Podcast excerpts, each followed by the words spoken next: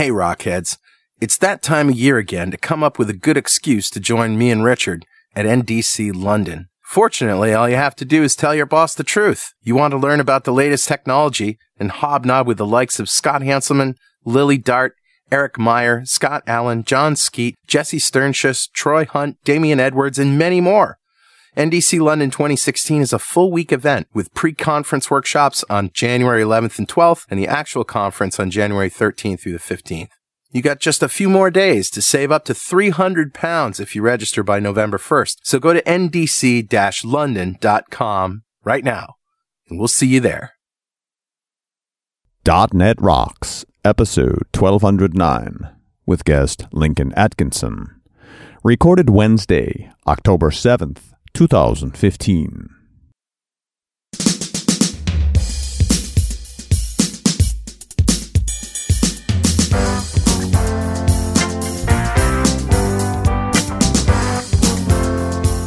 Hey, guess what? It's time for .NET Rocks. This is Carl Franklin. And this is Richard Campbell. It's going to be a good show. Lincoln Atkinson is here and talking about F Sharp 4.0. And uh, I'm, I'm having a good day. We're This is the third show we've recorded today. We're about to head off to Dev Intersection and then to the MVP Summit. Lots of cool new changes in the MVP program. Yeah, no, the it's a crazy, crazy fall, isn't it? Yeah, it certainly is. And a lot of good stuff came out of Microsoft just recently about the devices. We're looking forward to getting our hands on the Surface Book. Absolutely. I ordered one as soon as they presented them. Like, yep, that's it. One of those, please. So, why not a Surface Pro 4? Uh, I wanted the higher resolution screen and mm. the more horsepower, specifically the GPU. Yeah, which is in the keyboard, right? Uh, yeah. Well, I don't know. I, actually, no, everything's still in the screen because the screen still sure? comes off on the book. I thought the GPU was in the keyboard, and then when you took it off, you you have you drop down to the lesser mode, processor. You, you I had not to... seen that. That's if this true, that's amazing. Isn't that cool? Because then incredible. it also reduces battery. You know, if you're not going to be gaming or anything, doing uh, high graphics or anything like that on a, a tablet. Mm, Kerbal. Yeah, but you're going to probably use the keyboard with Kerbal, right? Oh, absolutely. Yeah, yeah. you need to. Flying spaceships takes fingers. Fun stuff. All right. Well, I got some better know framework for you. So roll the music. Awesome. All right, dude. What do you know?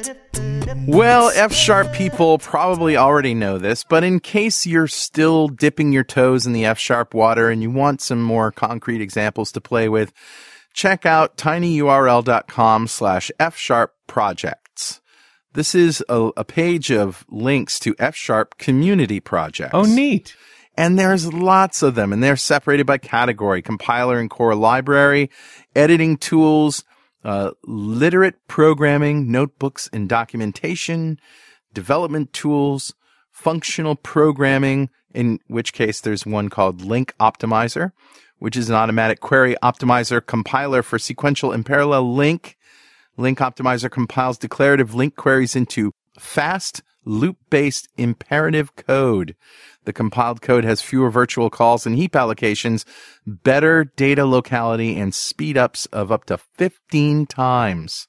Nice. So, you know, when you have a, a, a language like F sharp, you know, LINQ is actually less performant than F sharp itself. Isn't that interesting? Uh, also, text programming, data access, interoperability, data science programming, visualization tools, math libraries, client user interfaces, GPU execution. Very cool. Oh, GPU execution. GPU. There's three projects there. Mm. Financial calculations and data, web tools, scripting and configuration, concurrent and parallel programming, distribution tools, cloud tools, testing tools, meta programming, parsing and compiler tools, text search tools, simulation tools, and audio processing. Yes, there's even F Sound, a sound processing library written in F Sharp. Nice. So, in case you were wondering, you know, where all the F Sharp apps are, here's a pile of them. that's what. Go knock yourself out. Yeah, so that's Go do t- that stuff. tinyurl.com slash F Sharp projects. And we like to see that list grow. Awesome. Who's talking to us, Richard? Grabbed a comment off of show 1163, the one we did with one Brian Hunter while we were at NDC. Great show. Yeah, we talked about lean functional. It wasn't F sharp specific, but it was definitely thinking about how lean and agile works so well in a functional world. And Neil Danson, who's a name you'll recognize because we've done a show with him as well, commented, I really enjoyed this show. Hearing Brian sum up so effectively why functional programming is a much safer choice for agile, specifically lean, was music to my ears. It got me thinking that every time I've seen agile teams succeed is relatively early in the product life cycle. The code hasn't had much time to rot. Everyone was on the same page in terms of design and architecture, approach to error handling, and so on. Yeah. You churn out a few good releases and slowly the system starts to rot.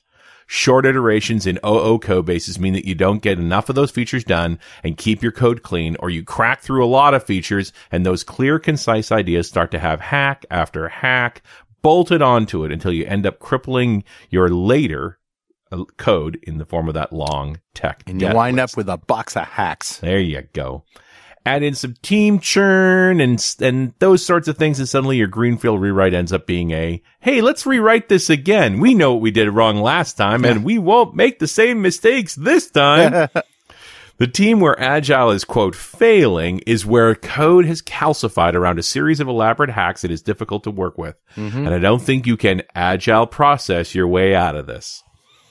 I think that with functional program, there are fewer external rules or patterns to memorize and ultimately opt into. The defaults are much more correct. Limited mutability, eliminating nulls, comprehensive pattern matching, and specific F sharp features like units of measure and agents. And the compiler really does help you eliminate entire classes of problems that allow you to move more quickly for longer. I don't think that pure functional programming is a silver bullet and agree that it does bring some of its own issues, such as the tooling isn't mature in languages that I've tried, and it's very easy for clever people to write very clever code in a few lines that no one else can understand. See Perl. Uh, this happens in object orientation too, but the brevity of functional code can definitely hinder readability if left unchecked. That's what comments are for. When Yeah. I wrote this code, both I and God know, knew what it meant. Now only God knows. Ultimately, I think the sweet spot is to start to take advantage of specific languages for their strengths. There's no reason not to be a polyglot in the major virtual machines these days and be pragmatic in the choices you make where you apply each technology. Yeah. Yeah. Functional the hell out of that thing. But, you know, if you've got a bunch of C sharp guys and you've got a clearly s- the set of defined APIs for them to call through and mocks to, for them to stub against, let them write in C sharp. Functional where functional makes sense. Like you don't have to pick one language anymore. yeah. But, uh, you know, what would be really interesting is watching the sustainability of each of those libraries written in different ways based on exactly what Neil was saying, the cruft that happens over time. Uh, so Neil, thank you so much for your comment. A .NET Rocks mug is on its way to you. And if you'd like a .NET Rocks mug, write a comment on the website at .NETRocks.com or via any of the social media we posted. We put every show up on Google Plus and Facebook. And if you comment on a show there and we read it, we'll send you a mug. You can also tweet us. I'm at Carl Franklin. He's at Rich Campbell. Knock yourselves out. Uh, I'm going to turn to our guest now. Lincoln Atkinson recently completed an eight year tour of duty at Microsoft where he did testing and development primarily in F sharp, C sharp, and PowerShell. He's worked on IT management products, Azure services, and spent the last three years on the Visual F Sharp team, contributing to the F Sharp compiler and Visual Studio IDE tools. His next gig will be at Sumo Logic in Redwood City, California, doing machine data analytics with Scala. Lincoln has a bachelor's and a master's in applied mathematics, but so far applies them only to Project Euler problems. He likes writing clean, elegant code, learning new things, and teaching others. Welcome, Lincoln. Welcome to .NET Rocks. Hey guys, I'm happy to be here. Happy to have you. It's uh, F sharp is one of those things that Richard and I, every time we talk about it, just seems so ridiculously cool and amazing. and then, you know, every time we see F sharp code, our C sharp brains go, Ugh. Ah. Yeah, it takes takes a little while to get used to, but uh, you know, it's still in that phase where people think, "Oh my gosh, this is so cool and fresh." It would it would be great if it I'd love it if it became kind of an ordinary everyday thing for people. If they were just using it at their jobs for their default language, that would be great. Yeah, I for for a guy like me, I think my brain is a little uh, easily more easily adjusted to the flow of logic of object oriented programming, and and I imagine that has to do with you know not doing so very well in math and struggling with formulas and things because I, I see functional programming as very uh, a little bit more abstract. Um, Yeah, it's do you kind see of that? interesting. Yeah, it's interesting how some people see it. Um, it- there's there's this notion that functional programming is is kind of that's for math guys or that's just based on mathematics and maybe I'm just a regular dev I can't handle functional programming and it's really not like that. It's functional programming is just programming. I Yeah, mean, I- I see that it's not all math, but but certainly in the way that functional uh, programs look and read and the logic flow tends to be a, a little too abstract for my brain to to just grok when I see it when I look at it. Yeah, I have Yeah. to sort of follow the logic through it. Yeah. And a lot of the times it depends on on the style that a particular program is written in. I mean, you can you can write pretty straightforward, more or less imperative style code in a functional language like say F sharp or or Scala or whatever. Um, or you can write your code so that it, you know, like Richard was talking about earlier, it's this mega complex, super elegant three lines that does, you know, a million things. And it's really hard to figure out what you actually wrote there when you look at it a month later. It works. Don't touch it. yeah. Yeah, um, Perl and C come to mind. Yeah. So it, whether you're using a functional language or an imperative language or object oriented or, or whatever, it really comes down to how did you write the code itself? Did you write it in a really easily understandable way that's super maintainable?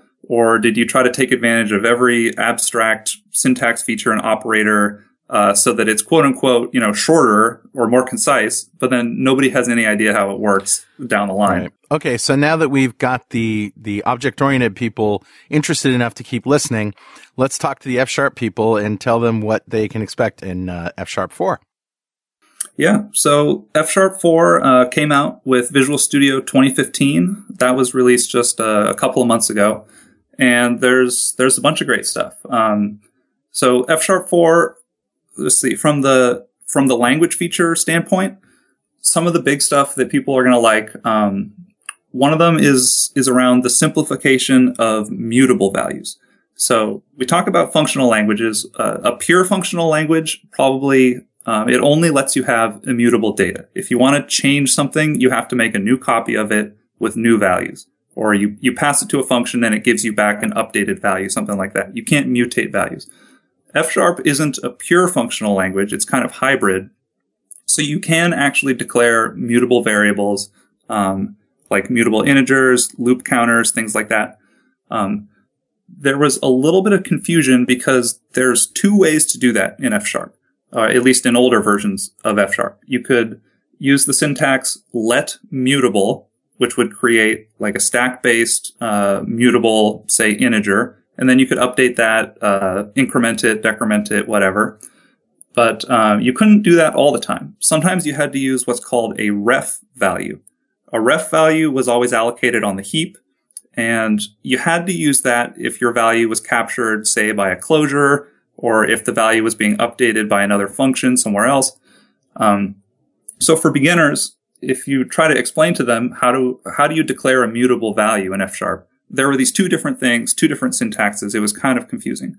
In F sharp 4, it's all it's all unified, it's all simple. You can always use the let mutable syntax. Hmm. It's all unified and the compiler will just do the right thing for you behind the scenes. Okay. Uh, so that's something that a lot of people will like. It just simplifies things, especially for people coming up to speed with the language. And we know a lot of people are, you know, still coming from C sharp. It's still a language a lot of people are looking to learn. Uh, another great feature that I like uh, in particular is uh, the use, the support of constructors as first class functions. Um, so in F sharp, if you want to create a new instance of some .NET type, uh, you know, in C sharp, you do something like var x equals new my class ABC, and then you pass in some some arguments, right? Uh, in F sharp, it's a similar syntax, but you actually don't need to use that new keyword if you don't want to. It's optional. So you can just say let x equal my class ABC, and you pass in some some arguments. Um, so my class ABC, that's that's the constructor that you're calling. It's it's the type name. Um, you can actually in F sharp, if you wanted to use that as a function value by itself, um, you used to need to wrap that in a lambda. Yeah. So that's kind of a, a confusing thing to say. I, I don't know if I've uh, if I've made that clear. Maybe you guys are already off off in the weeds now. No, we already we know what lambdas are, but um, Yeah. in in F sharp, just let's just be clear. Go ahead. So um, so basically, let's say uh, I wanted to pass a function value to another to some other uh, API or some other function. And when it invokes that function, all, all I wanted to do is invoke that constructor and pass back a new instance of this class, right? So in older versions of F sharp, uh, you would have to create uh, a lambda function that basically did nothing but pass its argument directly to that constructor so that it could return a new instance. Um, in F sharp 4, it's been simplified and you can actually do something that's, that's more natural. You can just pass the constructor itself directly as a first class function value. Mm. So Mhm. instead of saying, instead of having to pass something like fun X goes to, you know, my class ABC, pass in X, now you can just say my class ABC. And that is a first class function value, which takes a single argument and returns a new instance of my class ABC. Yeah, that's Uh, that's very cool, and that um, that saves you a lot of time and, and effort. And do you, do you still need a, a sort of an IOC container in in that uh, sense? So it's it's basically it's just one of the small the small sources of boilerplate that still exist in F sharp. F sharp in general is pretty low on boilerplate, uh, but this is just one of those things where it was kind of like, well, why can't I just use this as a first class function? Mm. F sharp already supported um, .NET methods as first class functions, but Right. it was just constructors that were left out. You always had to wrap it in this little uh, lambda, and now that's kind of ironed out. Okay, Uh, so it's just a matter of, of cleanliness and kind of elegance there. all right. Um, so that's a couple couple of the language features. Um, there's some cool um, cool additions to F sharp type providers. Have you guys heard about type providers at Oh all? yeah, yeah. We uh, yeah. This dot world. Well, Yeah, we did a whole so- show on type providers for a while back with Rachel Reese, and that was very much in the in the F sharp three time frame. And but the I f- gotta think good things at, were added to it in four. Well, and the first time we heard about it was with Don Syme. yeah, with Don himself. Yeah, who was the man. And I remember ask, asking him, "So is C sharp going to get type providers anytime soon?" He goes, "No, that's ours. You got to come over to the dark side." That's still a ways out for the C sharp team. Yeah, Yeah, type providers are pretty cool. Um, if anyone who's listening isn't real familiar, just the the real quick uh, summary of type providers is that it, type providers are a library that the, the compiler calls into at compile time, and that library can return back sort of arbitrary types that are based on compile time information. So maybe in your code, you provide a connection string to a database. The type provider will be passed that connection string and then the type provider can go talk to the database, figure out all the tables, and return back types that represent those tables, kind of like an ORM, but it's all done at compile time. It's not like a, a pre-compile code gen tool, nothing like that. It, it all happens inline during the compile. So it's really powerful mechanism. Um, in F sharp 4, uh, some of the, some of the capabilities of that have been filled out. Uh, so in the past, the only way you could get information into a type provider uh, at compile time was at the type declaration level. So you would declare a type which is equal to um, something that a type provider would pass back. Uh, the compiler would call into the type provider with some static parameters. It would return back a type, and then you could go party on that type with methods and properties and all that. Um, in F Sharp 4, it's been extended so that you can actually now pass in compile time information to individual provided methods. Um, so this is pretty cool.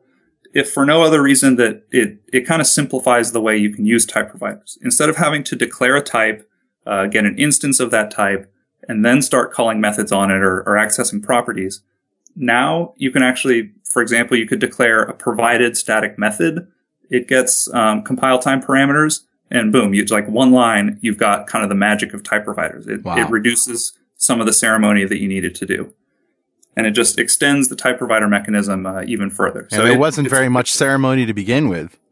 well, we're always looking to reduce it to you know absolute zero. Yeah. Yeah, yeah, no kidding. Fantastic. yeah, so that's pretty cool. A um, couple other quick ones. Uh, let's see. Well, let me talk about uh, something that actually sort of everyday F sharp devs are going to love. Um, so when you're writing F sharp code, you're you're always going to be referencing the F sharp runtime, the F sharp.core.dll. That's where kind of the the core types that every F sharp developer is using. That's where they're defined. Things like linked lists, um, the the mailbox processor, if you're using that, a lot of standard types, option types, for example. So if you were doing um, collection processing in F sharp, if you were working with uh, the three standard collection types, uh, arrays, lists, or sequences, there's a pretty extensive library of collection processing APIs in the F sharp runtime, very similar to uh, to the LINQ APIs, but sort of a more functional style.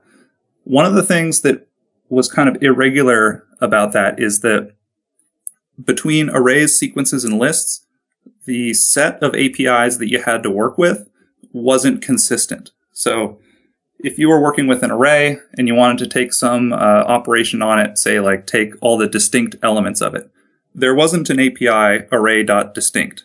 There was an API sequence.distinct.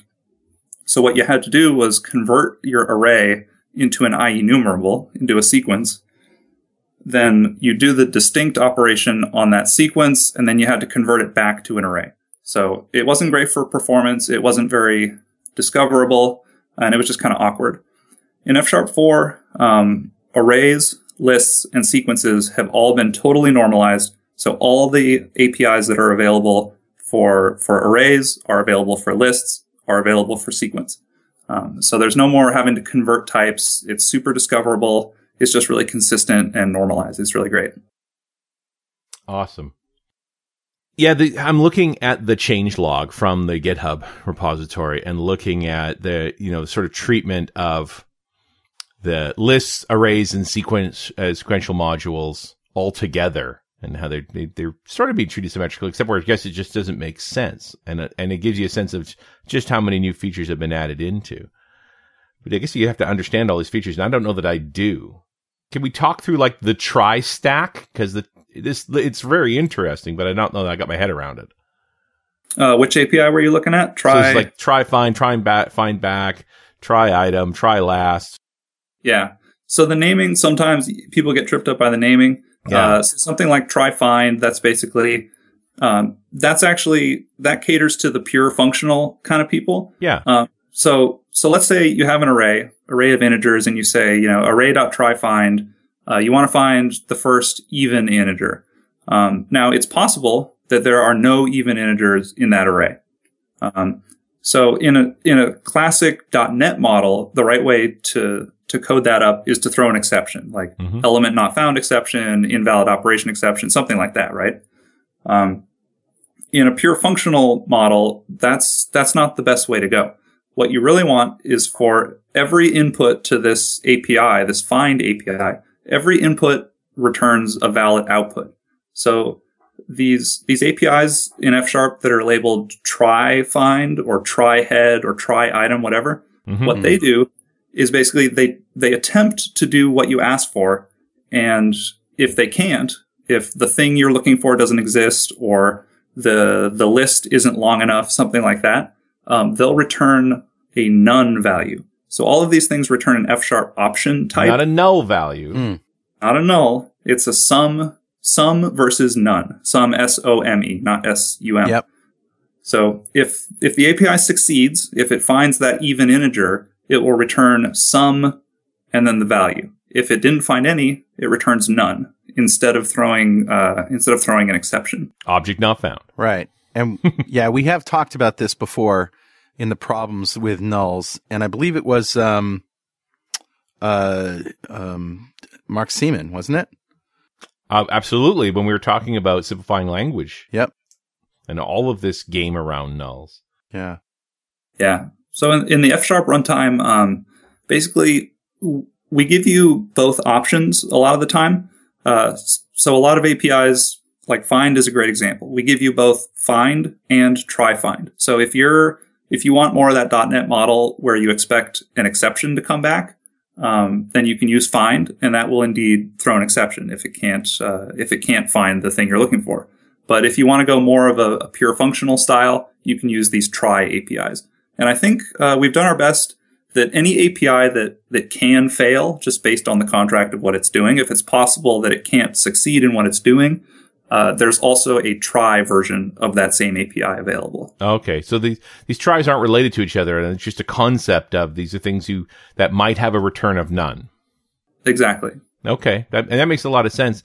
And, it, and, you know, I'm now I'm digging through the code pieces of this and looking at it and going, you know, this is we keep talking about how terse F sharp is, but match with try find, th- this is really coherent code.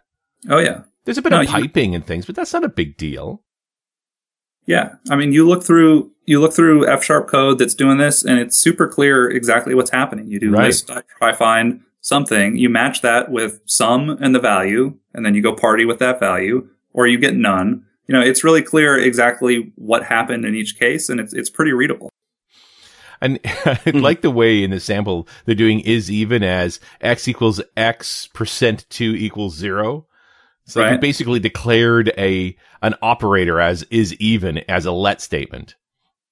Yeah, you can declare functions and operators just super easy in F sharp. There's very little boilerplate or ceremony around it, and you can just do it all inline. Right. You know, in C sharp, you have to have a class for everything. It's like I just, yeah, I you could have, have embedded this as you, you either would have embedded this as inline code, and people have to read the code over and over again, and maybe it's sometimes wrong. You could have created as a as a library function. It's somewhere else entirely, but no, it's right in line. There it is. Here's my operator. Now use it for clarity's sake. Exactly. Yeah. One of the the features of F sharp that I really like, uh, a lot of people like this, is uh, you can define functions anywhere within another function, within right. a type, like anything like that. Right. You know, in C sharp, you, you start writing some code and you think to yourself, you know, this should really be encapsulated in a method. This is right. kind of a little bit complex. I should give it a name, all this stuff. Um, but you're forced to then, you know, if you're being good, you go declare that as like a private member on your class. And that might be way down at the bottom of your file. It's kind of at the same level as the real methods and the real members of your class. Well, you can right. sort of use lambdas too, right? You can kind of use lambdas, but you don't get a name for those. It, right. It's just a little bit awkward at best. In mm-hmm. F sharp, you want a function, just declare a function. Do it. Yep. Do it and do it right then and there. The real question yeah. is, would you eventually refactor this? Would you abstract it out and put it somewhere else as it got more complicated or you want it consistent or utilize more places? Does scope matter in that scenario? Uh, yeah. I mean, it, it depends case by case, of course, but yeah, sure. if you see that you're writing a lot of these little helper functions in line and they're all kind of related, then you probably pull those out, toss them into an F sharp module, which is similar to to like a C sharp static class, right? Like a, a static class of helpers in C sharp. Um, you might want to pull them all out, put them into a module, but that really it depends on the situation. Sure. Hey, Richard. Yeah, buddy. You know what time it is? Uh, it must be that happy time again. Yep. Time for a riddle. Oh, a riddle. Richard. Yes. Why is D sharp and not C sharp considered the son of F sharp? Why? Because D sharp is the relative minor. Oh no. Music humor. Music humor. D sharp is the relative minor key of F sharp major. That's why. A relative minor, yes. Dun dun dun dun. and speaking of music, it's time to give away a Music to Code By uh, video and audio collection to one lucky member of the .NET Rocks fan club. Music to Code By is a set of 25 minute Pomodoro sized, quiet and groovy instrumentals specifically designed to promote focus. It will get you into a state of flow and keep you there. Even if you're doing homework or just trying to relax, .NET Rocks fans are being more productive with Music to Code By. See what all this fuss is about. Go to mtcb.pwop.com. Awesome, dude. Who's our winner? Today's winner is Max I, Shapiro. I heard those clappers. Yeah. Congratulations, Matt. Golf clap for you. Sir. A round of applause. a slapping of the clappers. Slapping of the clappers. For Max Shapiro, he just won that uh, Music to Code by collection. If you don't know what we're talking about here, go to .netrocks.com, click on the big Get Free Stuff button, answer a few questions, and join the .NET Rocks fan club. We have thousands of members all over the world, and every show we like to give away stuff from our sponsors. And every December, we give away a technology shopping spree valued at $5,000 to one lucky member of the .NET Rocks fan club coming up here in a couple of months. And uh, we also like to ask our guests if you had uh, $5,000 to spend on technology today, Lincoln, what would you buy?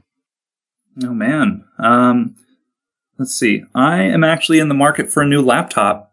I guess. Ah. Anybody, any Can I interest you in a Surface Book? Oh my gosh. Yeah, I was just looking at some of those announcements. I want all the toys. Yeah. All of those. For five grand, you could get yourself a loaded book and a Pro 4. yeah, That's that's, right. And a band and all that stuff. Yeah, and a band. Yeah. Yeah. Maybe or what they announced the um the holo not the uh, the HoloLens. hologram. The Yeah, HoloLens. The HoloLens dev- Developer Edition for $3,000. There you go. I could use up my whole budget just on that. Yeah, well, that's most of it. And, and well, a fully loaded book is over three grand too. Yeah, just about. Uh, if you get the So- you get the 512 gig and the i7 and the GPU, it gets up there. Yeah. So I'd probably load up a, a nice new laptop, and then I'm actually I'd love to try out all the the smart home stuff. You know, the home automation, that kind of thing. I'd love Yeah. to just sort of go full bore on that at, at my place. Uh, see how that works out. It's one of the geek outs on the list. I think it's number one right now is a smart homes geek out. Hey, Lincoln, Yeah. there's some changes in garbage collection configuration in this version of F Sharp that claim to increase performance. Can you speak to that? Yeah. So so in the CLR, um, the garbage collector, it's taking care of all of the cleaning up all your memory allocations, re- reclaiming all the memory you're not using when you're done with it, all that.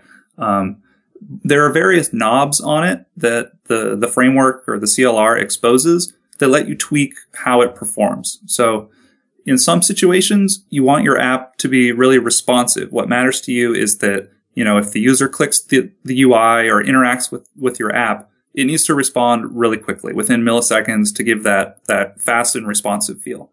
Um, other apps, it doesn't matter so much that it can respond quickly to input or interaction. What matters is just pure throughput. Yeah. So something like a compiler, once you once you fire off the compiler, there's nothing, there's no interaction with the user, right? Mhm. We'd really just like it to finish, do its job, create your your executable as fast as it can. So in F Sharp 4, we tweaked some of these knobs and we basically we pushed the turbo button on the GC and and just said, "Hey, nobody's going to interact with this. Just go ahead and do like reclamation patterns, do GC patterns Mhm. that might hurt the responsiveness of the app, but it increases the overall like the pure throughput, and that's fine because no one's going to be interacting with the compiler anyways." So it's batch mode, basically just lock it up and do what you need to do and then get back to me as soon as you can instead of this low latency Yeah. thread. Yeah. It's basically telling it, hey, it's okay um, to use up more memory all at once and then have long pauses where you have to reclaim all of it Yeah. if that's going to make the thing faster overall. Okay. And you think that is more applicable to the kinds of applications people write in F sharp? So it's not for the apps that they're actually writing, it's just the It's setting just for the compiling. for the compiler itself. Yeah. So if- when you kick off a compile, it's now going to be, you know, a little bit faster, maybe 5 10% faster in the best case. Uh, so the performance is in the compiling, not in the actual running of your app. Correct. Yeah. And the F sharp compiler, anyone who's done a little bit of F sharp coding realizes that the F sharp compiler is actually a bit slow. I see. Interesting. Yeah. So that's something that people should welcome. It, it just makes it a little bit snappier. Each release, the team is, has tried to chip away, make the compiler a bit faster. Yeah, I, I, and I noticed that just in the realm of performance in the language, there are some faster things. Some things have been tweaked, right? Yeah, definitely. Um, so in F sharp, um, the the comparison semantics are usually they're a bit more involved than what you get by default in C sharp. So F sharp kind of gives you a lot of comparison and hashing and equality stuff for free. The compiler generates it for you. Yeah. Um, and by default, when you compare things or you, if you check things are equal, it goes through sort of a, a full blown generic structural comparison uh, routine. And that's super convenient and it gives you kind of that correct behavior that you would expect to just work like out of the box. It's just automatic. So again, you're not writing your own equalities operator. You're not writing your own get hash code all the time. Um, the compiler does it for you. It's really convenient. Sometimes it's not super fast though. So if you're trying to write more performant code in F sharp, a lot of the time you'll be uh, implementing dot equals dot get hash code yourself. You'll have to tweak that uh, manually. In F sharp 4, we have made some tweaks so that the compiler generated stuff is faster. And so when you're doing the generic comparison or the structural comparison, just the default stuff, that that will actually run uh, faster than it used to. Okay. And is that the only place where there's been some improvements in performance, the comparisons, or are there there are other things as well? Um, there's also been updates to um, to some of the comparison operators. So I mentioned that by default you get this structural comparison. Uh, in addition to making some of that faster just on its own, we also introduce a brand new set of non-structural comparison operators. So you can now open uh, the F sharp module non-structural comparison. You just say open non-structural comparison. And now all the operators that are in scope will actually do more of a C sharp style, uh, sort of classic .NET style comparison. So you'll have to go and implement your own operators. You'll have to implement your own equals, get hash code, some of that more often. Uh, but the performance is going to be a lot better, especially on value types. Uh, so if you're doing really performance critical F sharp code and you really want to wring out the, the last bits of perf there, you might want to look at the non-structural comparison stuff that's new in F sharp 4. Okay. Cool. I noticed that uh, high dimensional arrays are now supported. I guess the framework supports up to 32 dimensional arrays, but F sharp Yeah. 3 and before only used rank 4, went up to rank 4. That's right. So the .NET framework, um, they they allow you to create high dimensional arrays, right, up to rank 32. The really high dimensional stuff isn't used a ton, as far as I know. Um, F sharp has pretty good support for. Uh, it, in the past, it had really good support for one through four, rank one through four arrays, um, and it it sort of fell off a cliff right there. There was just no support at all for the really high rank stuff. If you were even referencing, say, a C sharp library that used these, the compiler would have trouble uh, even just referencing that. So in F sharp 4, um, this was actually an, an, open source contribution from a guy named uh, Jack uh, Pappas. He updated the compiler so that it now at least understands these high rank arrays. We still don't give you a lot of syntax support for it, uh, but at least the compiler understands it and you can just work with any C sharp library that uses them. Yeah, I'm I'm trying to think of in you know in my experience, I'm trying to think of a situation where I would need a multi-dimensional array that high, but uh, I'm sure they Yeah. do exist there in the scientific world. Yeah, it's like when are you going to use a rank nine array? It's it's Yeah. pretty Now you're just showing off. Exactly. Yeah, uh, Um, there are probably other structures that are better for hierarchies than that. Yeah. Yeah, it's a, it gets really weird. Um, I see there's a new await task. Maybe we should just talk about all of the async await, Oh, yeah. async stuff that's in F sharp because there's a ton. Yeah. So, so C sharp has async await, and that was a big feature in the last release. I forget exactly what. In uh, four, yeah. C sharp four. Yep. Yeah. So that's really cool. Um, and I don't know. F sharp did it first. What can I say? not, Um, not going to disagree with you. nope. I mean, I'm not. Yeah. It's what. It's just telling it how it is. Um. Just and, the well, fact. and the functional approach just lends itself with immutability to parallelism so much better. Yeah. So I mean, when when you're writing functional style F sharp code, yeah, it's much easier to parallelize in the first place. And so when you're doing these async operations, you're going to worry less about data races and stuff like that because Yeah. if you just use the default immutable data, like you don't have to worry about it in the first place. So, is there anything special with await task of T? It's just like it seems like. Well, I guess we have to define what's a task in F Yeah. sharp.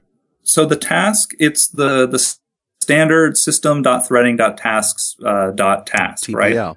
Right? So this this goes back to a little bit of implementation details between F sharp async and C sharp async. Right. So C sharp async a lot of listeners are probably going to be pretty familiar with. That's all based on uh, system.threading.tasks, right? Mhm. So F Sharp Async uh, was developed back in the .NET 2.0 days before system.threading.tasks even existed. So F Sharp Async is kind of a bespoke, totally like home rolled uh, async implementation that doesn't rely on tasks. So if you want to interoperate between F sharp async code and C sharp async code, uh, you have to kind of convert between the two. So Oh. in F sharp 4, when you see uh, we've added some APIs for converting, um, it's like async.from task. That's basically us converting from a system.threading.task into the F sharp model, uh, Oh, you know, okay. vice versa. Well, this is really cool, and I think it calls back to Neil Danson's comment at the top of the show about you know use the language you want; they'll all interoperate well with each other. This means that the uh, await behavior between C sharp and F sharp can be interchangeable.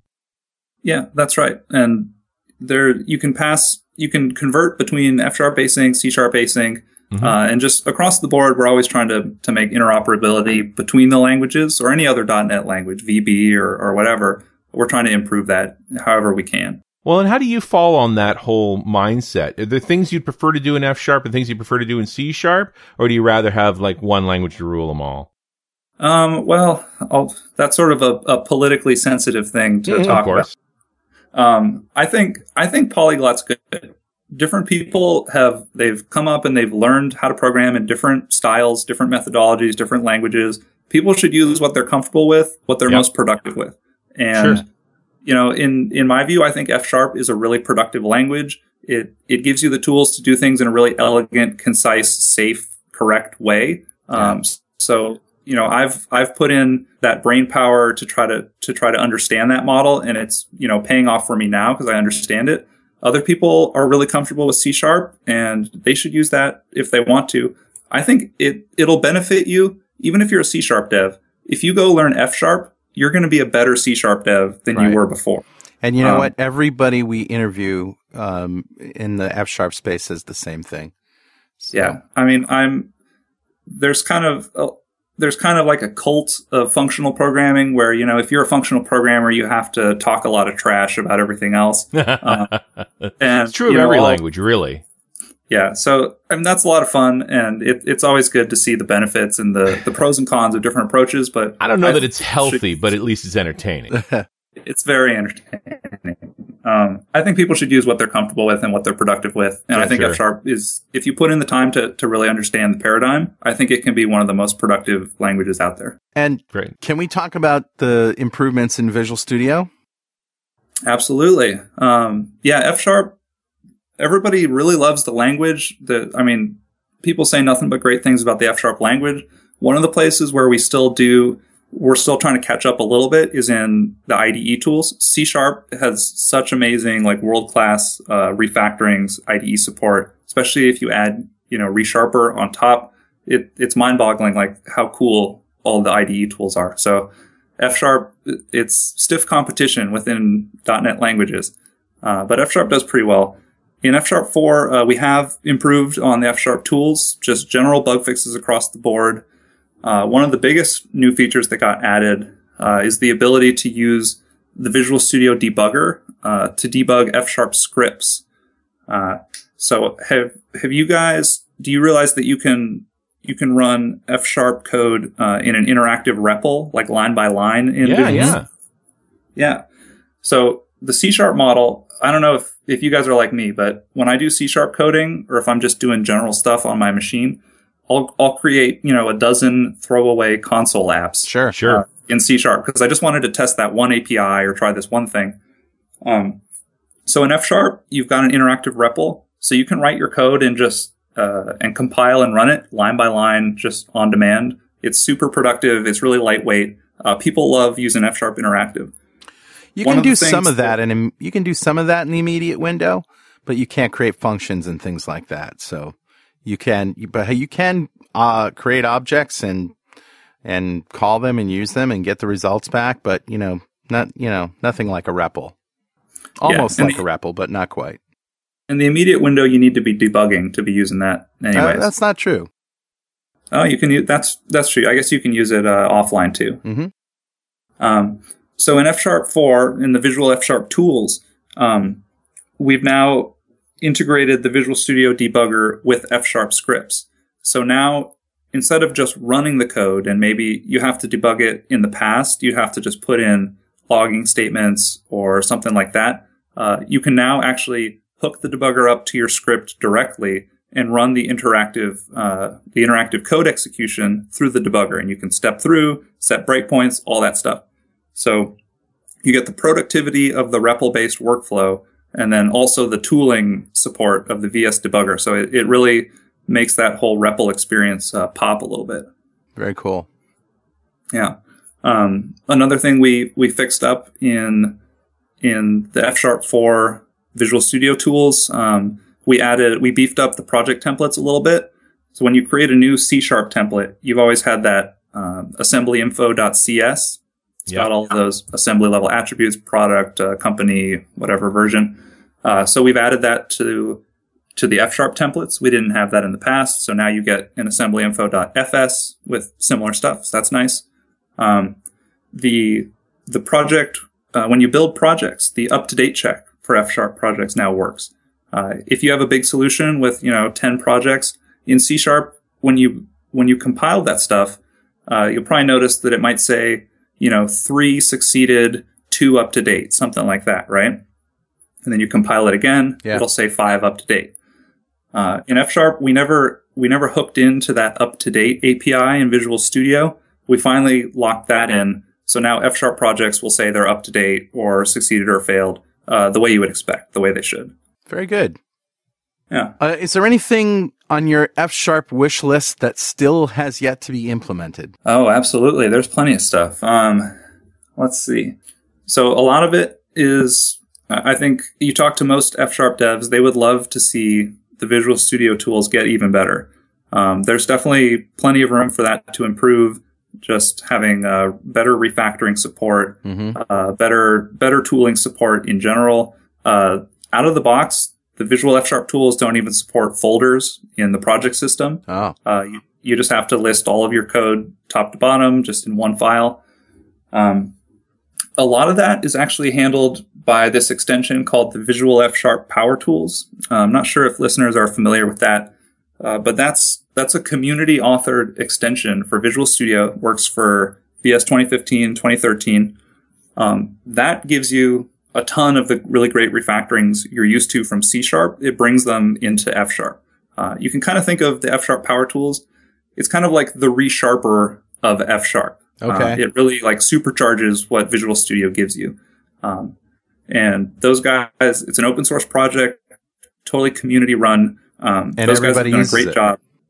Everybody uses it. All the if you're doing any serious F Sharp development, you've probably got that installed. okay. Uh, so it would be awesome to to take some of those features and get them really integrated in the box uh, with F Sharp. And going forward, the teams are kind of trying to figure out how that works. Uh, there are some some roadblocks for that, but I think I think it'll happen uh, eventually.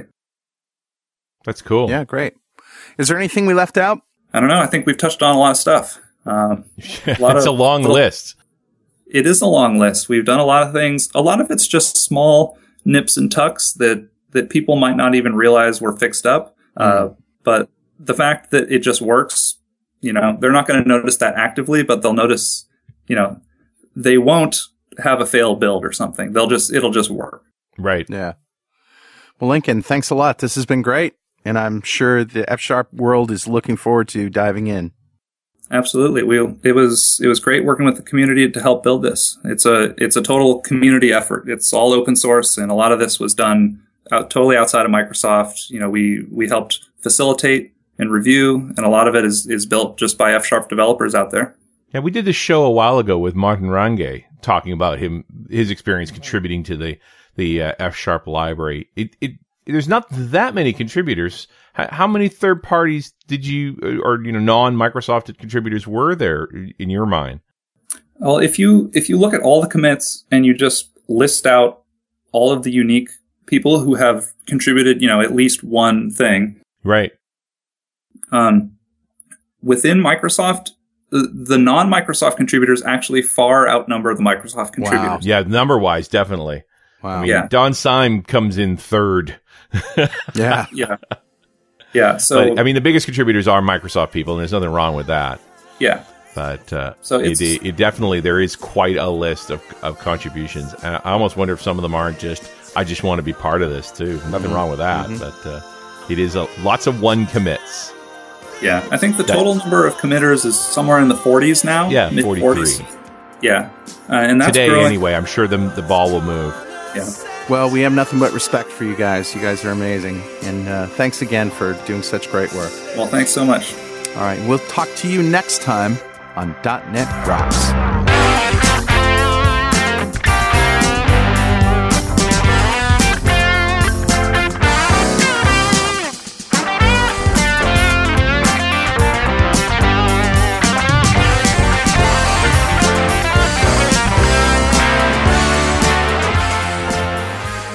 .NET Rocks is brought to you by Franklin's Net and produced by PWOP Studios, a full-service audio, video, and post-production facility located physically in New London, Connecticut, and of course in the cloud. Online at pwop.com. Visit our website at dotnetrocks.com for RSS feeds, downloads, mobile apps, comments, and access to the full archives going back to show number one, recorded in September 2002. And make sure you check out our sponsors. They keep us in business. Now go write some code. See you next time.